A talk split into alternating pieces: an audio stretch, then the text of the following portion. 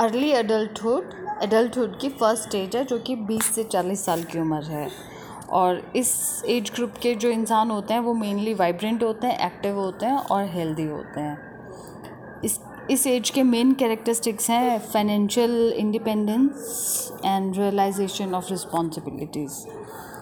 Whereas इस उम्र में इंसान का मेन फोकस है, वो रहता है फ्रेंडशिप रोमांस करियर और फैमिली फॉर्मेशन पे। इसके साथ साथ ही 20 से 40 साल के जो लोग हैं, वो सोशल इश्यूज़ के लिए भी थाटफुल हो जाते हैं।